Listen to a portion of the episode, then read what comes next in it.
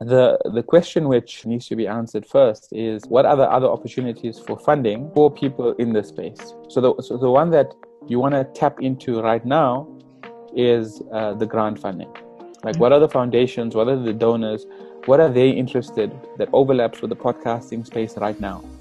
I mean the obvious answer in maybe not in june 2020 but certainly in april and may 2020 was covid-19 what sort of uh, role can you as a podcast company play in for example educating people on the virus? Welcome to the podcast sessions with your host rutendo nyamuda.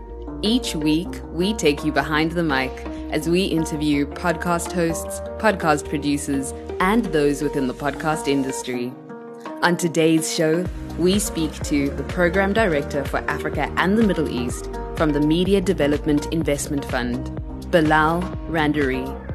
Bilal, you wear a variety of hats. You are the director for the Media Development Investment Fund as well as the program manager for the South African Media Innovation Program. In light of those two positions and roles that you have, if you could explain a little bit more about, I guess, those two uh, companies and what you guys do. My work is um, with MDIF, so the Media Development Investment Fund where I am the program director for Africa and the Middle East.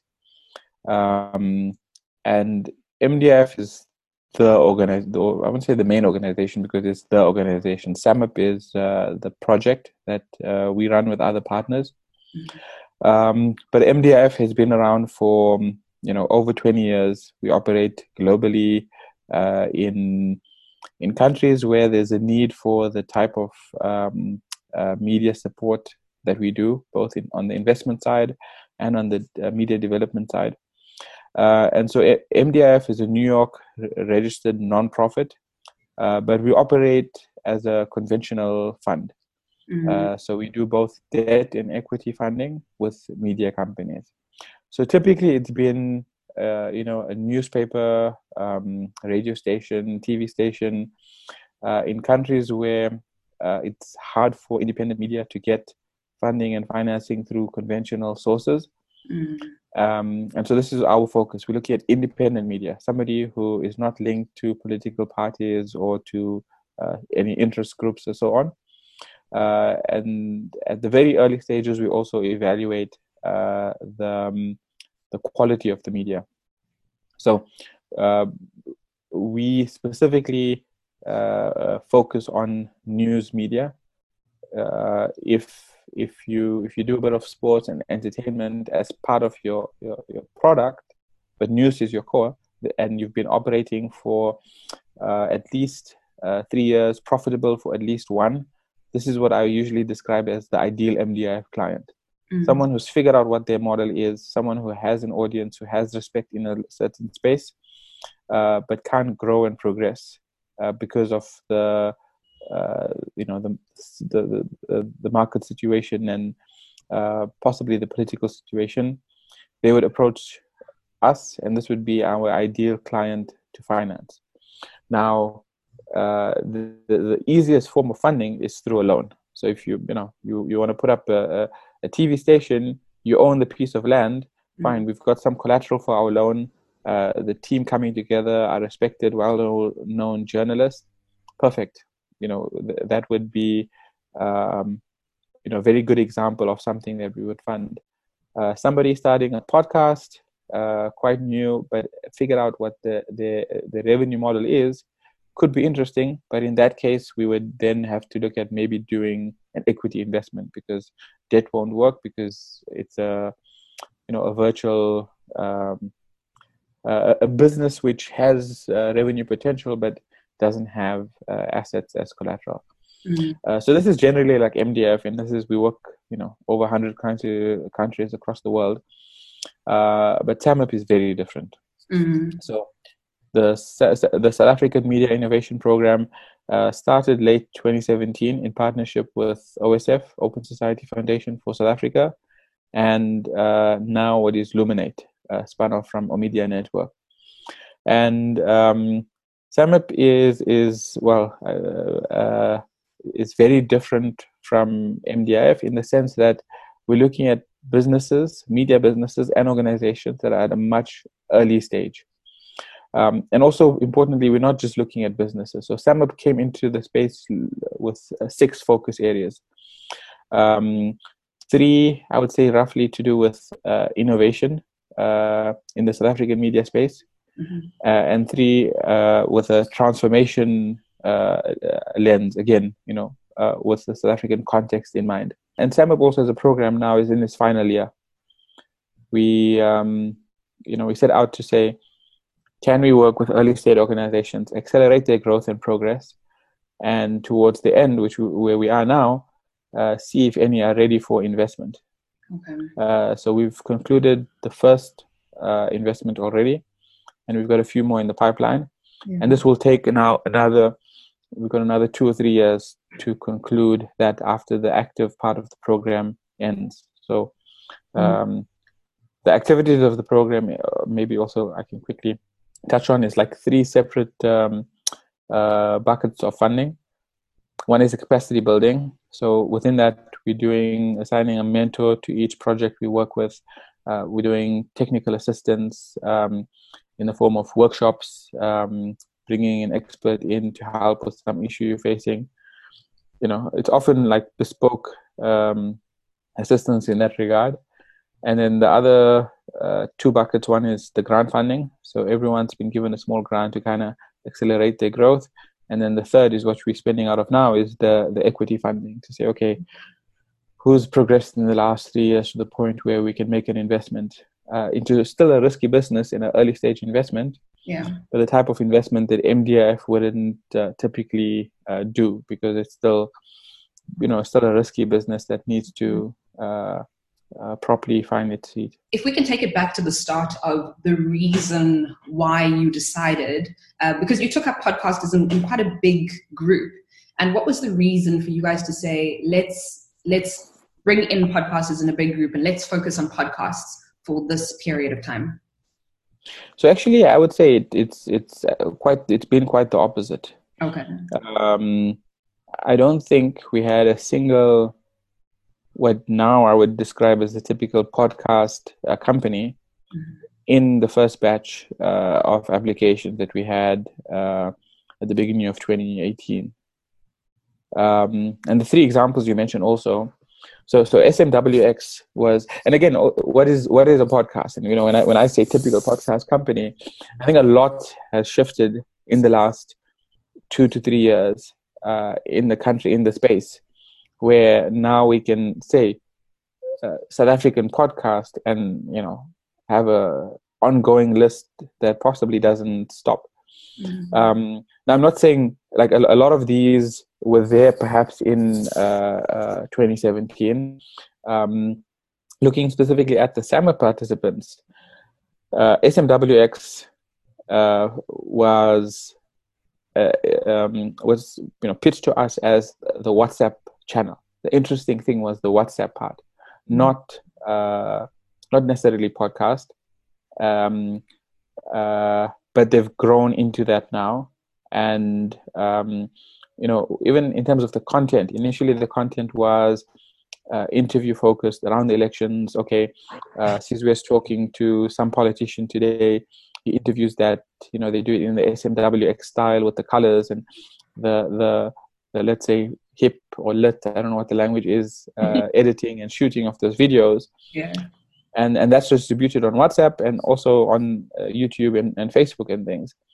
Um, what they're doing now with the uh, uh podcast i don't know how much uh, you've gotten into but they've uh, you know they they partnering with 702 now and they take into another level. So both in terms of uh, the format but also the type of content and uh, I guess you know any organization as they grow and uh, they innovate, but also they mature in some aspects and and move on to what the needs are.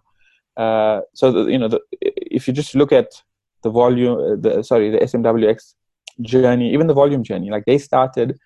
Uh, the pitch to SAMIP, what we were interested in was the work that they were doing with community radio stations, using this software slash hardware solution uh, to improve the editorial. And there was um, uh, an ambition to, to, to do something around the advertising model for community radio stations. Uh, and certainly all of that has become useful now in them uh, growing the different shows that Volume is doing. Uh, mm-hmm.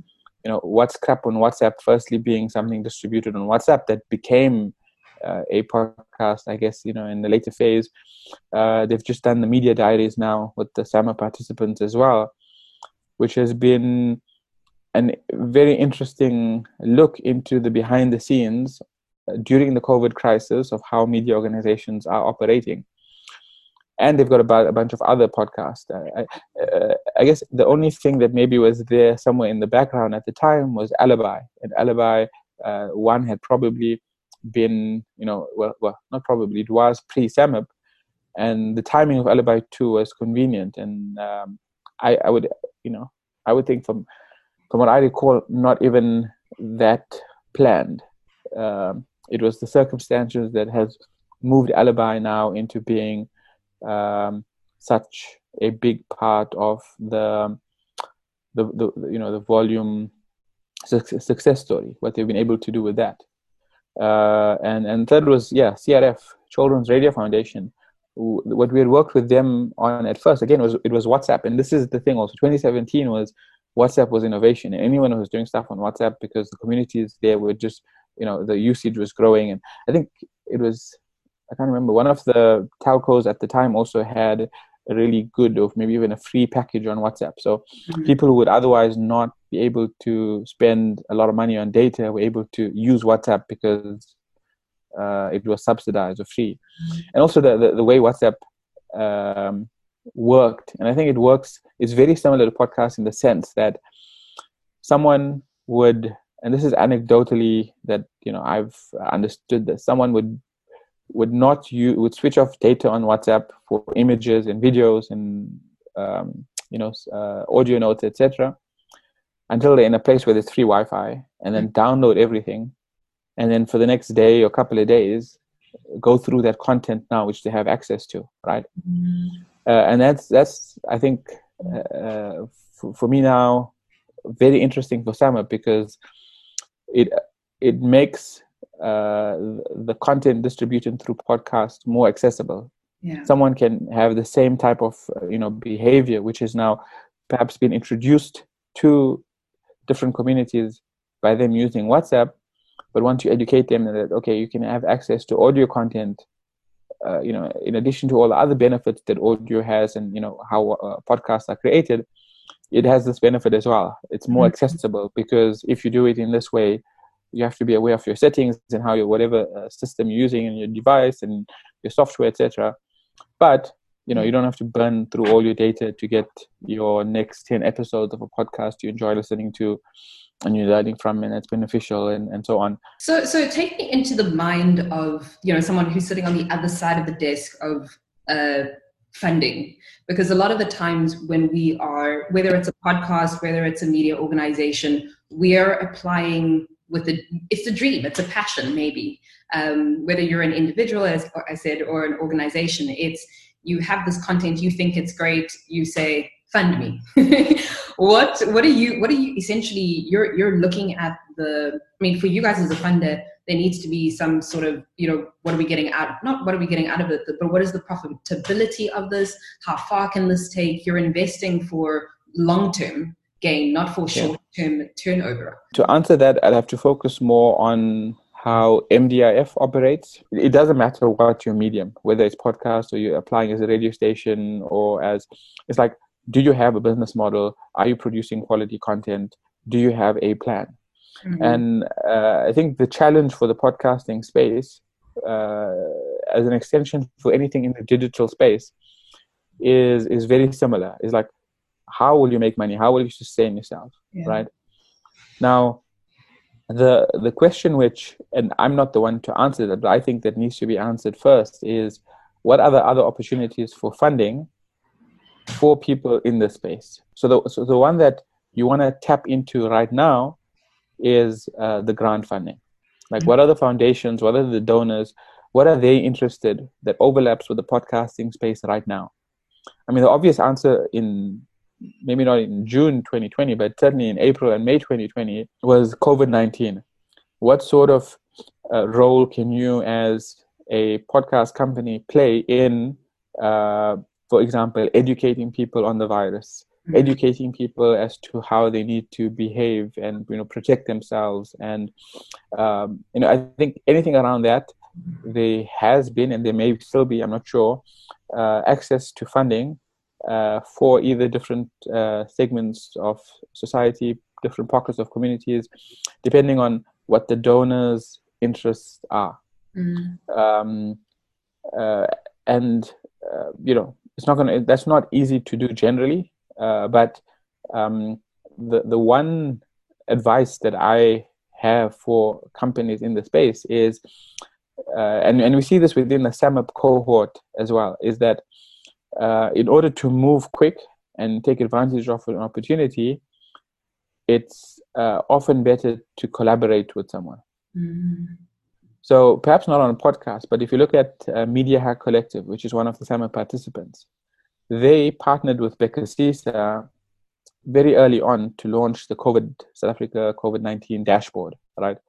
Uh, you know, putting into data, putting into graphs and tables and visually uh, accessible dashboard all this data that was now starting to build up. And as time goes on that data tells a story. You know it can be analyzed and you know tell very specific uh, advanced stories but yeah. people can look at it and say okay cool this is the graph of of of uh, infections. At this point the lockdown started. It, you can see the impact visually. At this point we drop from level 4 to level 3 we see the the uh, the impact you know however you read that but it's it's there and um, I don't know if there's been enough activity in that space um, uh, for, for, for for podcasting overlapping with those who like Bhekisisa, Health E News, um, you know, Mail and Guardian, Daily Maverick, all these organizations that are also uh, you know highly respected, and the donors, the different donors out there, all the different foundations. Mm-hmm. Um, uh, know them and know that these guys are doing quality work. In the Mail and, in the case of Mail and Guardian, finally putting out a newspaper, yeah. uh, not a podcast. But if somebody was to get the Mail and Guardian podcast out, the COVID nineteen podcast, I would suspect it would be a lot easier to get that funded yeah. by some foundation than it was to get that funded for yourself when you still uh, you know a small a young company without without much of a brand uh, behind you yet right and um, you know so i think daily maverick actually has a podcast but uh, again i think even organizations that have been able to get onto the podcast uh, bandwagon so to say uh, uh, like if if, if Bhekisisa wanted to do their own dashboard yeah. they would have but it would never have been at the quality and at the scale at which the media hack Bhekisisa partnership dashboard would be. And I think the same uh, principle carries over to podcasts. So, mm. you know, if if Bhekisisa was going to launch their own podcast, uh, they would, and I mean, this is my opinion, I think they would be much better off working with someone who is the way Media Hack is for data is the whatever for podcasting, right? Mm-hmm. And getting their podcast out. And I don't know, maybe they actually have a podcast out. I'm not even sure. But the point is, like right now, I think that's the opportunity. Uh, we haven't yet, even as MDF, globally seen uh, like there's no clear cut model for mm-hmm. any podcast company. Every organization in the space has to look at their own what's their niche, what's their audience, what's their way. Like you need to be making revenue through a dozen different streams. There's been an increase in the amount of people who've started podcasting, whether it is business focused or individuals who are coming up with new podcasts. But the listenership side of podcasting is still relatively low. Yes, podcasting is niche, so you aren't expecting millions and millions. You're not on Joe Rogan levels of listenerships. From the other side of things, how you might advise or think of ways that people could increase or approach listeners in an innovative way? This is something which I often have to say to people who come to me, like you, you, you, you do podcasts. And you come to someone like me and you say, okay, how do I grow a podcast audience? Somebody else, you know, has a website. They come to me and say, how do I grow a website audience? So how do I do this on? I'm like, you are the expert. You guys are the experts. You guys operating in the space are the ones who know. Um, now you may you may not think you know uh, enough. You certainly don't know everything, which is you know good for, for, for you to ask questions. But um, uh, for, for me, what's been uh, the most consistently useful bit of information is that one is don't listen to anyone. Like this is this is advice I'm I'm giving you advice which you're saying don't even listen to me, but don't listen to anyone. Mm-hmm. Take whatever everybody is saying and look at what the data is telling you. Mm-hmm. Right? And then put that data into context. So uh, you know, a simple example of, of that advice in practice would be in WhatsApp. Put stuff out on WhatsApp. Uh, look at what the data. WhatsApp doesn't give you data, right? So what I think of hacks to put into the voice notes that you're putting out on on WhatsApp to get people to to have some sort of feedback loop. You know, run a contest, um, put out a phone number and say uh, if uh, you know if you send me this, I'll put a shout out in my next. You know, give people some incentive, whether it's just getting their name repeated in the next episode or the chance to win something knowing that whatever incentive you're putting also could affect their behavior and needs to be taken into account when you're analyzing your data, right? Um, but uh, I mean, on the one hand, I'm saying it's it's not rocket science, but on the other hand, it's extremely extremely difficult, mm. right? Um, I think it's innovative for um, people to use YouTube to distribute audio. You know, uh, it seems dumb at first. So you, you, you have a, a, static image and you've got the audio playing in the background. Mm-hmm. Uh, but you're doing that because you're reaching out to a community which, through this process of experimenting and innovating and then looking at data, you realize they have a behavior that exists with WhatsApp, sorry, with YouTube mm-hmm. that I need to take advantage of now. Uh, I can't just be, uh, you know, harping on the fact that we um, we want you to download Spotify or download Apple, iTunes, whatever it is. Yeah. And if you don't do that, you're not going to get our content. No, you as a uh, part of the community that is um, interested in our audio uh, uses YouTube as your main thing. Okay, we'll give you YouTube as well, or SoundCloud, or uh, whatever, WhatsApp. So, um, and while audience numbers are important, I don't think uh, in any space numbers necessarily translate into revenue. So I've heard this a lot. It's like, yeah, no, I started my podcast. I've been running for the last six months. I'm not even worried about revenue. I'm focusing on growing my audience. Uh, if if you reach the same conclusion, if you're saying, I'm not uh, putting ads in my podcast now because the way I'm going to get to revenue is to reach, you know, a thousand downloads a month, and then uh, take continue the conversation I've started with a bunch of uh, possible advertisers, uh, I think that's uh, the same end result, but a very different thinking from, oh, I'm not even thinking about revenue now because I know I won't get any money because my podcast is too small. Mm-hmm. No, then I think you, you're lacking a plan and uh, that's the problem. And that brings us to the end of our show. If you would like to advertise on the podcast sessions or be part of our digital monthly magazine, then email me at rutendo at thepodsessions.com.